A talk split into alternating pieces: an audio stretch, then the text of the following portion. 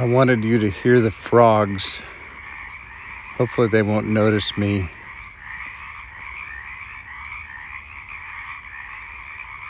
The other night there were two frogs. In the morning there were eight. Now listen to this.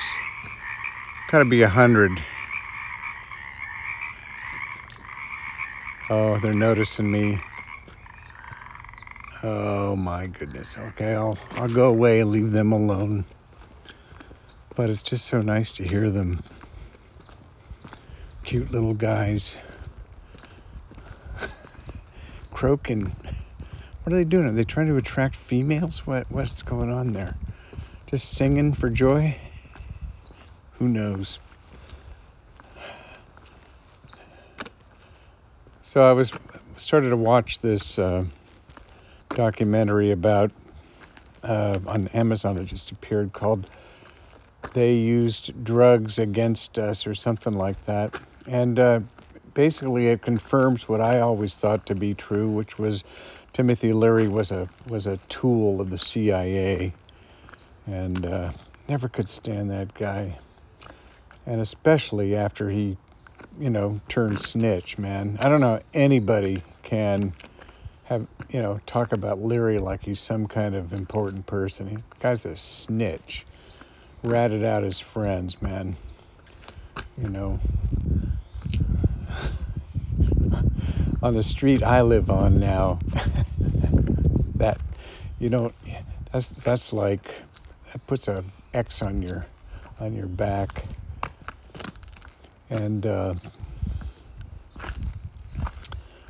you know that's something you just don't do. I mean, even even, I mean, you got to be stand up I mean, I come from what people call privilege these days, but even I know you don't you do not rat out your friends. You you know you stand up.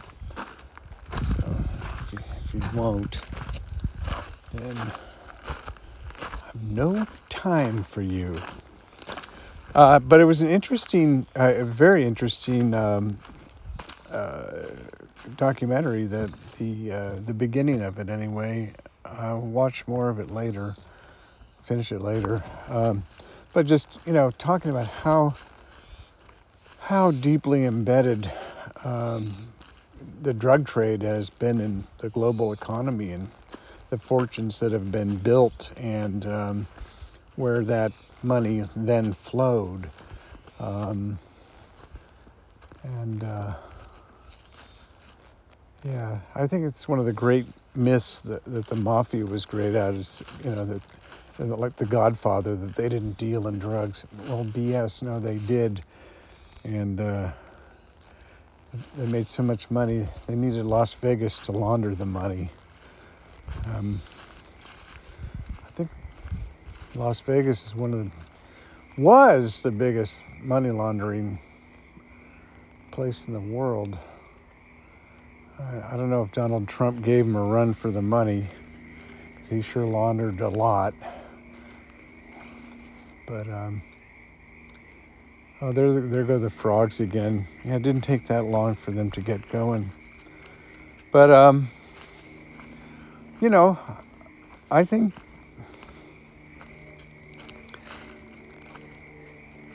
there were some good aspects results from the from the uh, you know the like the psychedelic era and the use of psychedelic drugs. I joke about it, but uh, I, I did hear uh, I Am the Walrus for the first time while peaking on some blue wedge acid, and I like to say it permanently rewired my synapses. And you know, it could be true. and if it did, I'm okay with that. Um, I was actually listening to I Am the Walrus, Tomorrow Never Knows, and what else did I listen to? Either, either A Day in the Life or Strawberry Fields Forever um, on, uh, on a, some on mushrooms recently, and it and it just hit me how Ringo was the heart and soul of that band and held held the held it down, you know, held it made made all the the incredible weirdness work made it possible. Yeah, God, it's incredible.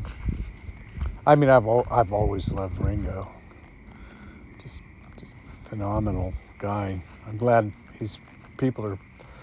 And you find a lot of videos on YouTube now about him. What a you know how how great he was and why. If you're curious, you know you can find them. I went to Ringo's AA meeting in uh, when I was in London a while back. He wasn't there that day, nor was Eric Clapton or Barbara Bach and whoever else went to went to that meeting. It's too. I would have. I don't even know what I would have done if I were in the same room with Ringo. I think he was more of a drinker than an acid head. Hence the membership in the non drinking club. Um, anyway, um, so yeah, you know, forget Timothy Leary. I, I just always thought he was a jerk, and now now I t- totally. Uh, once again, my intuition was right. Oh, that reminds me.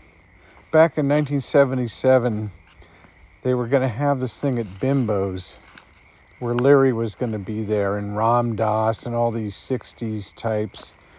I don't know, maybe Ken Kesey, whatever. Same old crew, you know. And I I didn't like that, so I made a flyer about, you know, about it. And I was and I was plastering them around North Beach one night till the police stopped me. Um, if you want to, if you want to put a poster up and make it so they can never get it off, you get a can of uh, concentrated milk, condensed milk, paint it on the wall, stick the poster up there, and then paint paint the paint the poster with the condensed milk with a brush. And when that stuff hardens, it, it it's so it's weatherproof. Anyway, so the cops didn't like it, um, and they let me go. But but there was a line in it. It's, uh, there was they couldn't get the blacks with acid, so they shot them instead. And uh, I this this um, documentary said kind of the same thing. So I feel vindicated. Uh, how many years later? 40, 43 years later.